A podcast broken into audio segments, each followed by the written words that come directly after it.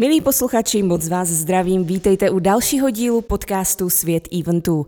V dnešním díle si budeme povídat s pro mě naprosto speciálním hostem, paní inženýrkou Ivanou Friedlovou dětskou z Ostrava Convention Biro.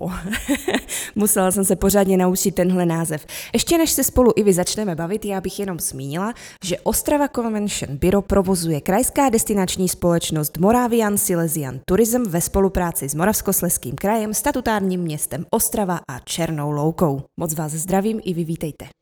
Přeji vám také hezký den, moc děkuji za pozvání, nesmírně si toho vážím a je mi ctí tady být a hovořit o našem Ostrava Convention Bureau.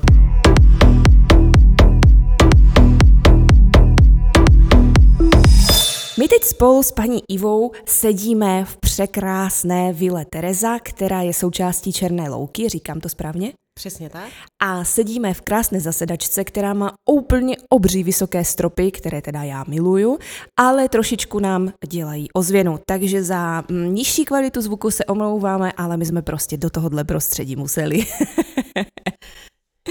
I vy, vy jste manažerkou MICE, MICE pro ty, co nevědí. Můžete mi prosím a všem posluchačům také říct a vysvětlit, co přesně to MICE, tedy MICE, znamená ne každý to třeba ví. Mhm. Je to, je to tak, ne každý to ví.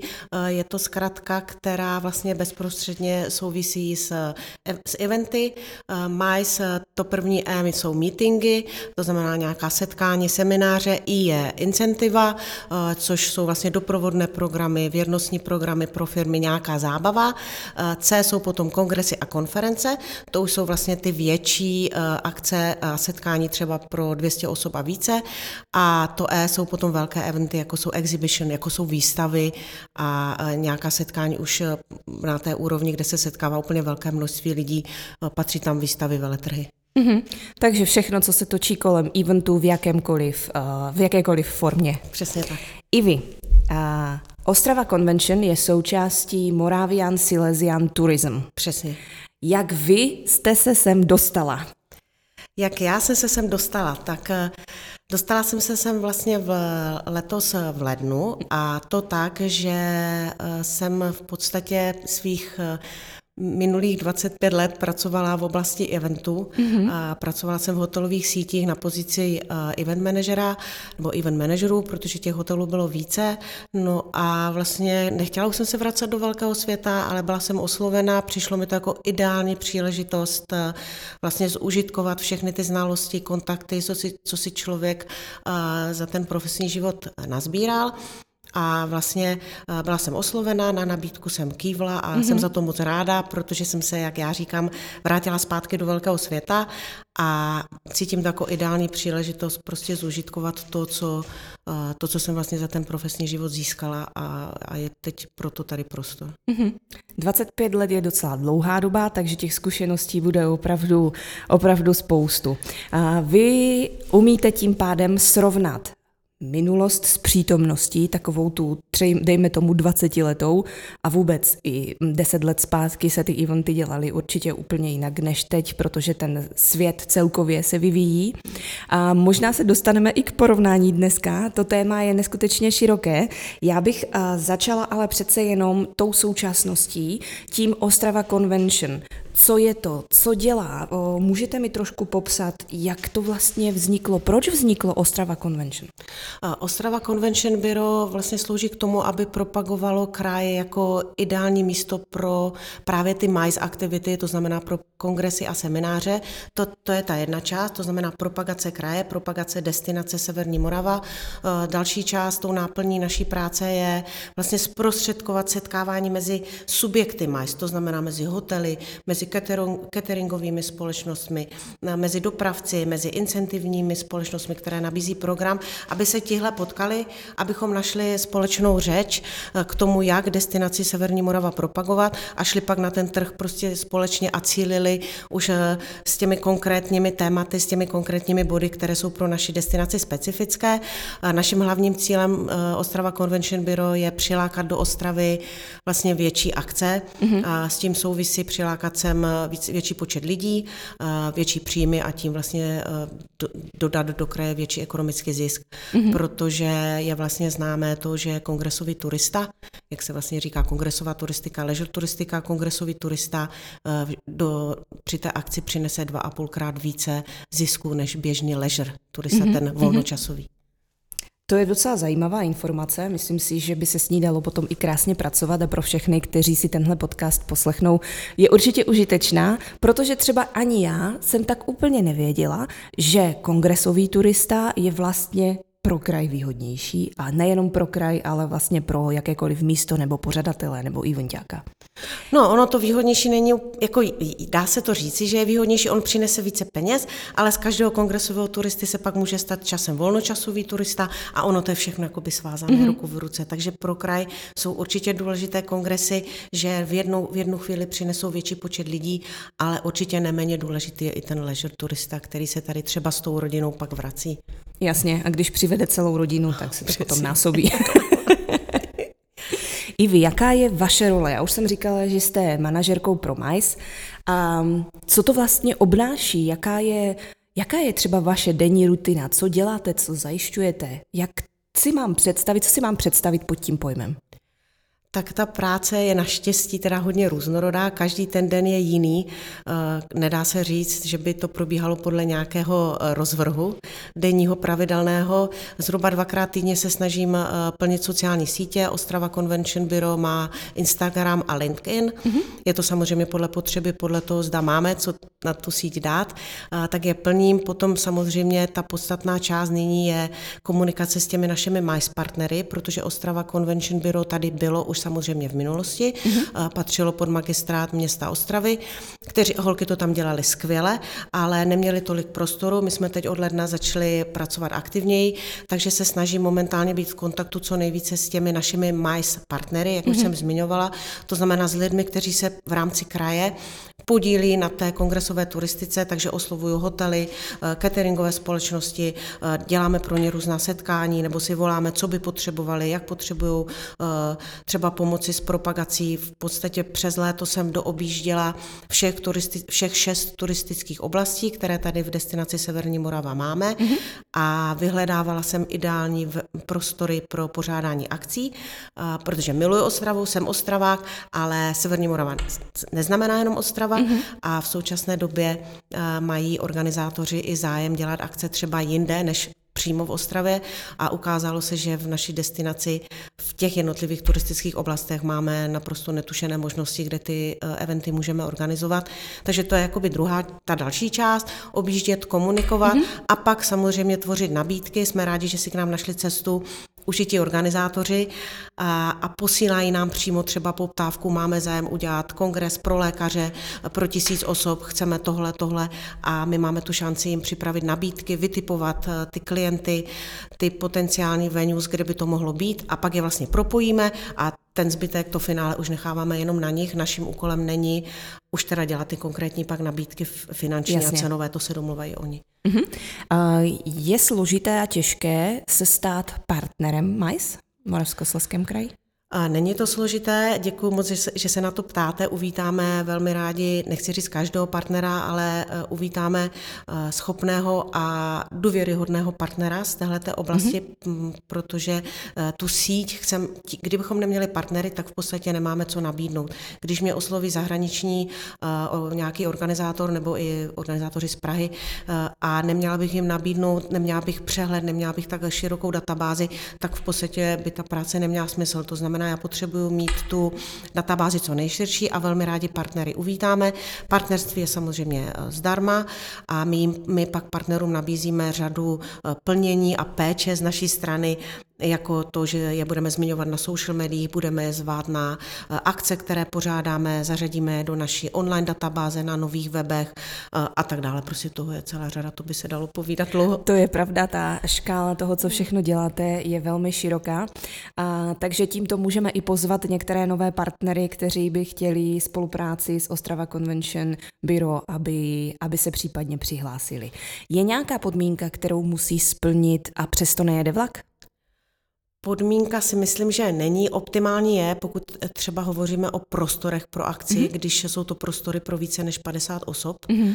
Ale já se nebráním a naopak jsem otevřená i těm menším prostorům, protože uh, třeba je neuvedeme, na, na, neuvedeme v online katalogu, ale máme je uložené u sebe, minimálně u sebe v mysli, u, mm-hmm. sebe, u sebe v tabulkách a čas od času přijde poptávka, že je třeba velký kongres a s ním souvisí uh, setkání setkání vedení třeba té mhm. dané firmy a tam pak chtějí akci pro 20 lidí, pro 20 osob, takže uh, určitě podmínka není, optimální je, když například u Venus je to opravdu nad 50 osob, ale uh, já jsem, ocho, já jsem ochotná velmi ráda se pobavím s každým, kdo v této oblasti pracuje. Mm-hmm.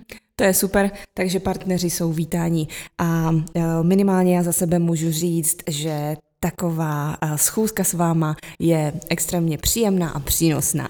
Moc děkuji a nápodobně. I vy vy máte bohaté zkušenosti v eventech, vůbec v provozech hotelů a různě.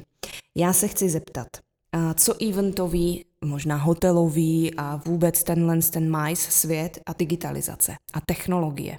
Jak se na to v Česku díváme, tváříme, jak na tom jsme?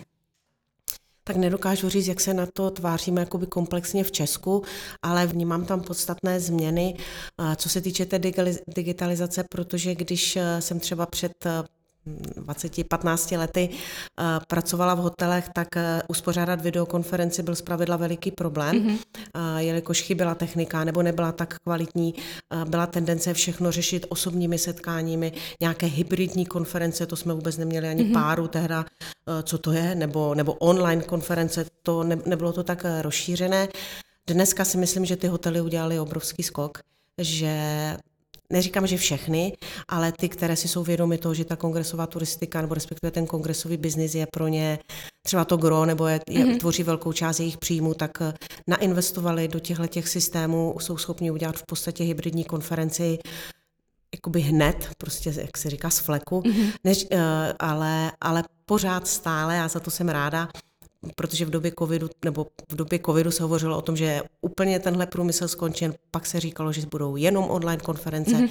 že se lidi nebudou chtít setkávat a jsem ráda, že tady ten pocit toho setkávání a bytí spolu zůstal, že se vrátily zpátky ty konference, i když uh, vlastně je tam už určitý podíl těch hybridních nebo online konferencí, ten zůstal, ale naštěstí to nepřevažuje. Pro mě naštěstí. Mm-hmm. Takže, jak jste se ptala, ten vývoj tam je a určitě si myslím, že je fajn, že to hotely akceptovali a a posuneme se podle toho, co je prostě potřeba, no, co si ten svět říká. Mm-hmm. Je pravdou, že já jsem taky tak trochu eventák, takže pro nás je přece jenom ten lidský kontakt a to moc si s někým u kafe popovídat takové trošku víc, než vidět se na obrazovce. Vnímám to stejně. Na druhou stranu, když můžeme udělat jakýkoliv event s, te, s těmi digitálními prvky, ať už jsou to obyčejná videa, anebo jsou to dokonce třeba hologramy. Nedávno jsem viděla krásnou konferenci, kde jeden z přednášejících byl hologramem, protože byl zrovna někde v Americe. A tak je to zase něco jiné. Je to neskutečně zajímavé ale je fajn být tam i s živýma lidma. jako máte pravdu, ono spíš mi přijde, že to, co jsme si my na začátku, nebo když jsem začínala, neuměli představit, vybavuju si situaci, kdy na kongresu uh, se zasekl uh, přednášející ještě v Praze, prostě mm-hmm. něco se mu stalo v, uh, s autem a nastaly obrovské zmatky, prostě musí se nahradit, teď jsme zoufale hledali, kdo bude místo něho přednášet, dnes se to vyřeší tak, že se přednášející prostě dopraví někam do prostoru, kde je schopen online vysílat, propojí mm-hmm. se mhm. s tím hotelem a, a je to prostě po pohoda. Takže já opravdu jsem už téměř dinosaurus v této oblasti, takže mé zážitky úplně z počátku, kdy se jelo téměř bez všeho a a kdy každý video přenos nebo každá prezentace, jen mm-hmm. prezentace eh, přes dataprojektor, která měla být uvedena na kongresu, se několikrát zkoušela a stejně, když kongres začal, tak to se to stejně seklo. Takže tyhle ty doby už naštěstí jako pomenuly, i když se to taky děje. A opravdu pro mě jako je ten rozdíl mezi mý, mými začátky v oboru a teď veliký a podstatný. To rozhodně, 25 let, že jo? Ono je to trochu víc, ale nechtěla jsem to říkat. Ne, ne. Eh, máte bohaté zkušenosti a taky se bavíte s neskutečnou spoustou lidí, kteří provozují ať už gastroprovozy nebo přesně hotely a různé eventové místa. Um, Slyšíte od nich spousty informací. Slycháte taky, že mají třeba nedostatek uh, lidí v gastru a vůbec v eventech? tak slychávám to teď poměrně často. A já tím, že jsem se pohybovala v hotelovém biznise převážnou část své, eh, svého profesního života, tak vlastně s těmi lidmi mám, jsem stále v kontaktu, jsme přátelé, ze všemi jsme se, myslím si, rozešli v dobrém, takže ten, ten problém toho nedostatku personálu v gastro je teď si myslím, že docela veliký.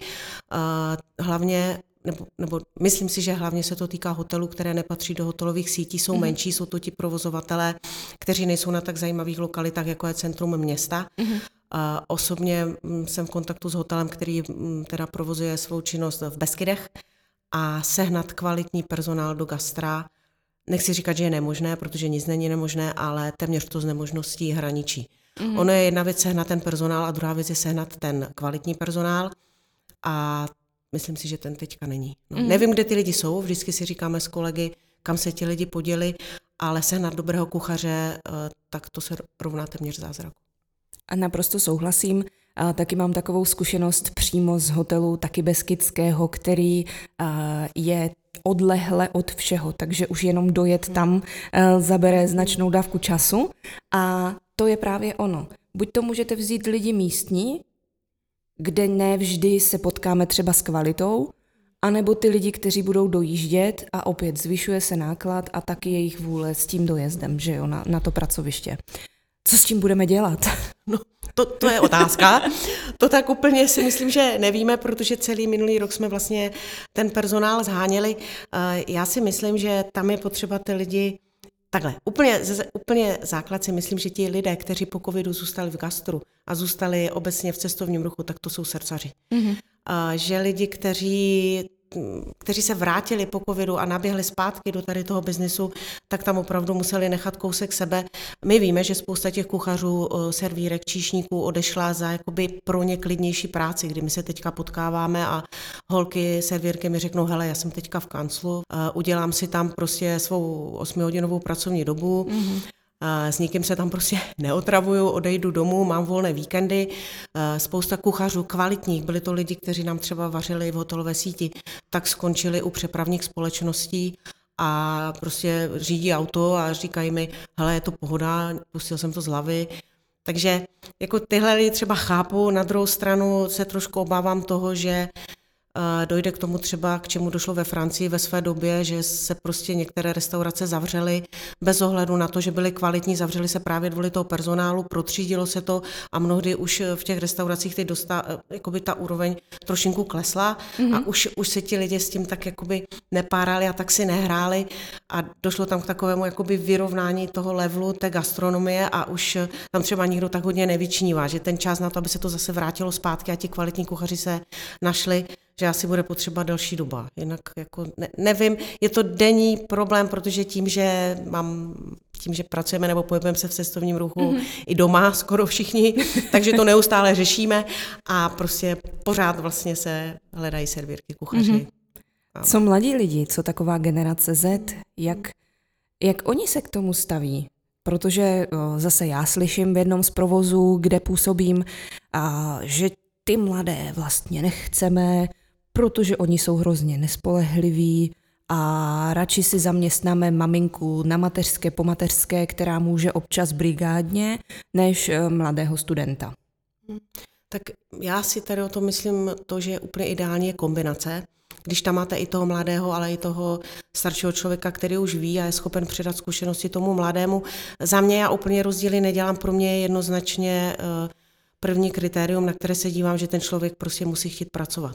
Je úplně jedno, jestli tam přijde mladý člověk nebo starší paní nebo střední generace, když už vidíte a priori od dveří, že tam je hlavně proto, protože jí tam buď poslal teda pracovní úřad, nebo proto, že už eh, prostě potřebuje peníze a, a rozhodla se je vydělat nějak, tak eh, Možná jsem naivní, možná prostě žiju v té bublině, ale myslím si, že tam uh, opravdu to není jenom o tom si to odpracovat. Samozřejmě záleží na, funk- na pozici, kterou mm-hmm. v tom mhm. hotelu máte nebo, nebo v tom provozu, ale já v tom rozdíli nedělám. Osobně si myslím, že mladí lidé zase mohou přinést do uh, provozu takový ten svěží vítr, ten, ten nadhled.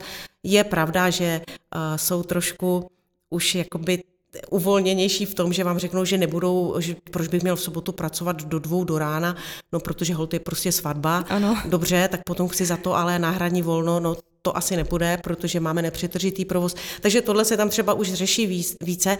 My starší jsme spíš naučení, OK, tak teď se prostě pracuje, tak se pracuje, pak se to někdy eh, prostě nějak s tím volnem udělá. Takže tam každá ta generace, každý ten věk má něco a věřím, že když se prostě dobře skombinuje ten kolektiv, tak to může fungovat při jakýchkoliv těch věkových niancích. Mm-hmm. Děkuji moc za to, co říkáte, protože si myslím, že to je mnohem větší pravda, než to, že mladým lidem se nechce pracovat. Já doufám, že to není pravda. Já mám totiž dceru, která má teda 24 let a pracuje, pro, asi to vždycky říkáme, nebo jak ona říká, to jsem prostě musela v hotelu pracovat, protože vy oba tam pracujete. A z, z ní mám třeba pocit, že se v ní podařilo toho srdcaře uh, jakoby udělat a třeba ona pro ten cestovní ruch žije a nemyslím teď jenom jí, ale to okolí, které má ona kolem sebe, tak jsou mladí lidé, se kterými se já díky ní setkávám, to jsou lidé, kteří prostě pracovat chtějí. Ale já si nemyslím, že to je věkem, jsou lidi mé generace, kteří prostě pracovat nechtějí, takže to je, podle mě bych to nezobecňovala. Je to spíše člověkem. Je to člověkem. I vy, co podle vás eventový biznis teď nejvíc pálí? Kde jsou mezery, případně prostory pro zlepšení? Tak to je, to je otázka teda docela, docela těžká pro mě, co nejvíc pálí, tak samozřejmě to je ten již zmíněný nedostatek personálu. Mm-hmm. A co se týče pálení, úplně si tak teď na první dobrou neumím představit, co mi tak hotely říkají, tak samozřejmě je to to, že uh, nemají třeba na té pozici toho manažera eh, člověka, který by měl představu, co kongresová turistika je a tím mm-hmm. pádem ten prostor nebo tu činnost neumí tak dobře propagovat, neví kam s tím jít, mají třeba perfektní prostory nebo mají super eh, program pro skupiny, ale tím, že ho neumí propagovat, tak si ho tak doma jako schovávají v šuplíku, mm-hmm. takže mm, neumí se s tím jakoby dostat mezi lidi. Co si myslím, tak třeba pro nás, pro nás jako pro region Severní Moravy je docela takovým palčivým tématem a neustále omílaným vlastně letiště, protože pokud chceme vlastně velký kongres, tak potřebujeme k tomu mít vlastně ideální dopravní spojení e, se světem, mm-hmm. tak to je třeba konkrétně pro naší oblast, když už se to samozřejmě teď e, zlepšuje. A jinak mě teď momentálně na první dobrou nic nenapadá. Mm-hmm. Um, když se podívám na opačný, uh, na opačnou otázku, co je naopak skvělé, nebo co byste jako v tom našem českém eventovém světě nebo kongresové turistice chcete-li vyzvihla? Tak je to to, co mi neustále říkají partneři, když se setkáváme na různých zahraničních workshopech, kdy oni vždycky řeknou, že velmi rádi dělají akce v České republice nechci to teď úplně zobecňovat, ale takhle mm-hmm. mi to říkají, protože mají jistotu, že ti lidé, se kterými se tady setkávají, tu práci dělají rádi a když něco řeknou, že tak bude, tak to tak prostě bude. Mm-hmm. A co se týče Severní Moravy, tak eh, jsem teď měla velmi zajímavý rozhovor eh, s jednou paní z Itálie, která vlastně říkala, že tady dělá hodně akce a že si tady v podstatě na Ostravsku vytvořila z těch svých eh, původně kongresových partnerů, přátelé, za kterými mm-hmm. se mhm. ráda vrací a které ráda dokáže doporučit dále. Takže já si myslím, že my jsme takový lidi, kteří možná, nebo ten náš národ, nebo ti naši eventáci spoustu věcí, aniž by to klient věděl, si vzadu jakože uší na koleně nebo mm-hmm. vyrobí na koleně, pak to odprezentují, ale jako samozřejmě hotovou věc dokážeme vyřešit téměř cokoliv a uhasit problémy a je super, že se vždycky řídíme heslem my eventáci, hlavně, aby to klient neviděl ano. a vždycky se to nějak udělá. Takže to si myslím, na rozdíl třeba od Němců, kde Oni musí mít třeba dané úplně, ale to je dané, to si myslím, že je dané a priori jako by tou povahou. Ti Němci to tak mají, my jsme zase jiní. Němec má přesně daný prostě program toho kongresu a když má být v 10 coffee break, tak prostě v 10 ten eh, coffee break bude. Uh, což my samozřejmě víme, že když má být v 10 coffee break, tak když bude 10.30, budeme všichni jo, rádi. Jo, jo, jo. Ale tak nějak jako, myslím si, že jsme národ, nebo že jsme, že ta, ta, ta Uh, ti lidé, kteří se pohybují v těch eventech, jsou lidé, kteří prostě uh, dokáží řešit neřešitelné a umí se uh, postavit prostě výzvám čelem. Mm. Mě neskutečně baví to srovnávání s jinými národy. Co Česko versus Evropa nebo Česko versus svět? Vy jste zmínila ty Němce. Uh, jsme lepší, horší, jiní, anebo se to vůbec takhle nedá srovnat? Tak myslím si, že se to vůbec takhle nedá srovnat, protože každý má něco ta Česká republika naše je, je samozřejmě menší, ty, ty příležitosti jsou eh, tady menší v porovnání s Německem, kdy Německo bylo před covidem vlastně kongresovou velmocí mm-hmm. v rámci Evropy, takže jim zdárně, zdárně sekundujeme. Jsem ráda, že vlastně teď už dokážeme ty kongresy nedělat jenom v Praze, ale že se rozptilují po celé České republice. My samozřejmě máme, a já už jsem to zmiňovala, tu jednu jakoby nevýhodu, že nám třeba chybí u těch velkých kongresů uh, historie, mm-hmm. že, že nemáme tady, že se ty kongresy tady děly, děly se třeba v Rakousku, ve Švýcarsku, v Německu, ve Velké Británii a my se teď snažíme jim ukázat právě eh, Českou republikou, potažmo tedy destinaci Severní Moravy, jako ideální příležitost pro to udělat tady jejich další akci. Mm-hmm. Že to, že to tady nedělali, neznamená, že je tady ty akce dělat nemusí. Jinak, eh, co se setkáváme na těch veletrzích, tak eh, jak říkám, ne, myslím si, že se nedá vůbec srovnávat Německo s Českem, Itálie s Německem, prostě každá ta země je jiná, každá ty eventy dělá jinak po svém, ale ve skutečnosti stejně, protože pořád je to kongresová turistika. Mm-hmm. Je to i náturou těch daných zemí. Je to přesně určitě. a dělá to hrozně povaha. Mm-hmm. Jo, když děláte třeba event se Španělem, a je to jakoby naopak, když španělská společnost tady dělá, říkám, že všechny, ale když tady dělají eventy, tak oni jsou na pohodu, všude, všude prostě to počká, to má čas. Když třeba děláte s firmou z Ázie, tak tam naopak zase všechno musí být nalinkováno, ale zase se to všechno řeší na poslední chvíli. Takže všechno je to prostě dáno od povahy nebo od, to, od toho, s kým tu akci děláte. Mm-hmm. I vy, kam všude do světa jezdíte uh, propagovat Moravskoslezský kraj? Tak zatím jezdíme propagovat eh, kraj zejména po Evropě, byli jsme, eh, byli jsme ve Frankfurtu, eh, záleží na tom vlastně vždycky, jaká oblast propagace, o jakou oblast propagace se jedná, ale byli jsme ve Frankfurtu, teď se chystáme do Riminy, byli jsme ve Španělsku, jezdíme do Itálie pravidelně, tam máme těch míst více, kde propagujeme, zaměřujeme se teď na Litvu a Lotyšsko mm-hmm. a samozřejmě my už z hlediska lokace velmi soustředíme na slovenský a polský trh. Mm-hmm což je docela pochopitelné. Jezdí sem Poláci, anebo naopak? Tak eh, co se týče polské klientely, tak když to srovnám s tím, co bylo, tak eh, kongresy se tady dělají méně momentálně, ale my se snažíme, abychom to spravili. Mhm. Je to z jednoho prostého důvodu, Poláci neskutečným způsobem nainvestovali do kongresových hotelů a do aktivit souvisejících s, kongresovým turist, s kongresovou turistikou obecně.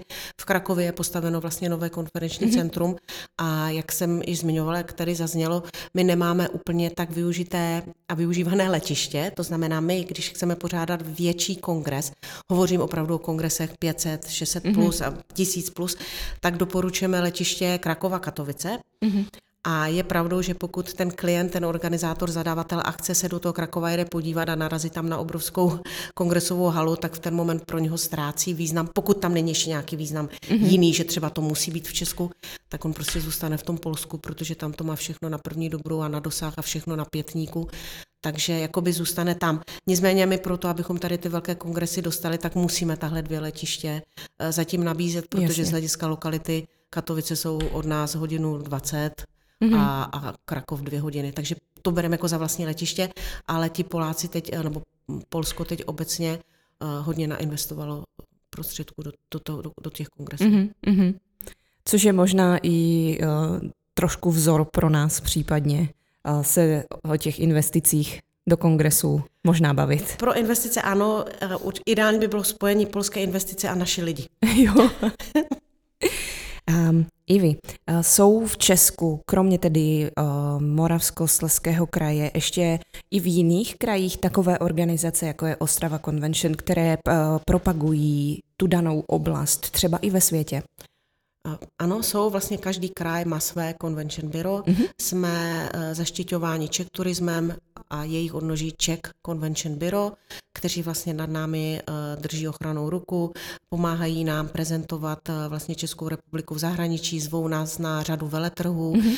Vy jste se ptala, kam všude jezdíme. My tím, že jsme convention takzvaně oprášili, tak jsme letos ten produkt ještě budovali, takže mm-hmm. jsme nevěli až tak hodně ven, ale když se podíváte na stránky eh, Czech Turismu nebo Czech Convention Bureau, tak tam je opravdu řada veletrhů, kam oni jezdí, jsou to i zámořské akce, kam se velmi rádi chceme přidat v tom příštím roce, když už ten produkt budeme mít eh, v podobě, která se dá prezentovat ven. Mm-hmm. A opravdu se snažíme obecně pod, tedy z jejich spolupráci prezentovat Českou republiku téměř všude, dá se říct. Mm-hmm. A zase každý ten trh je jiný.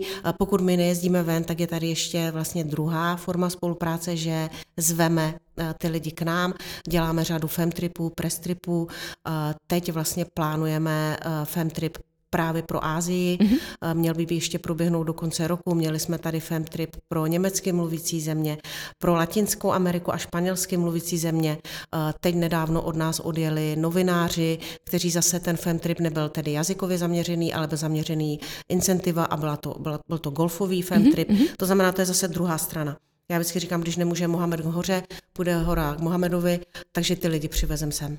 A my vám za to za srdce děkujeme. my jsme rádi, že jsem jezdí. I vy mám poslední otázku.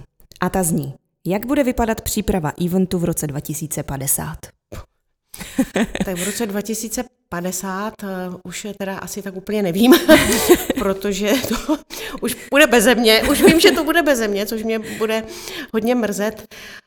Věřím, že to gro těch eventů bude pořád stejné, že pořád to bude o lidech, pořád to bude o, o tom setkávání. Obecně si myslím, že uh, ty ta, ta digitalizace, že prostě do toho pronikne samozřejmě uh, mnohem více než do posud. Věřím, že, že nebudeme, že naši speakři a moderátoři nebudou nahrazeni umělou inteligencí mm-hmm. a že stále tam ten lidský faktor zůstane a a věřím si, že to pro všechny, co budou dělat, bude pořád zábava. Přesně, že je to bude bavit. Já vám moc krát i vy děkuji. Doufám, že i vy jste si užili poslouchání podcastu ze světa eventů a já se tedy loučím s paní inženýrkou Ivanou Friedlovou dětskou a ještě jednou i vy moc děkuji. Já také děkuji, bylo to s vámi moc pěkné, děkuji za pozvání a přeji všem, ať se mají moc hezky. Děkuji a nashledanou. Nashledanou.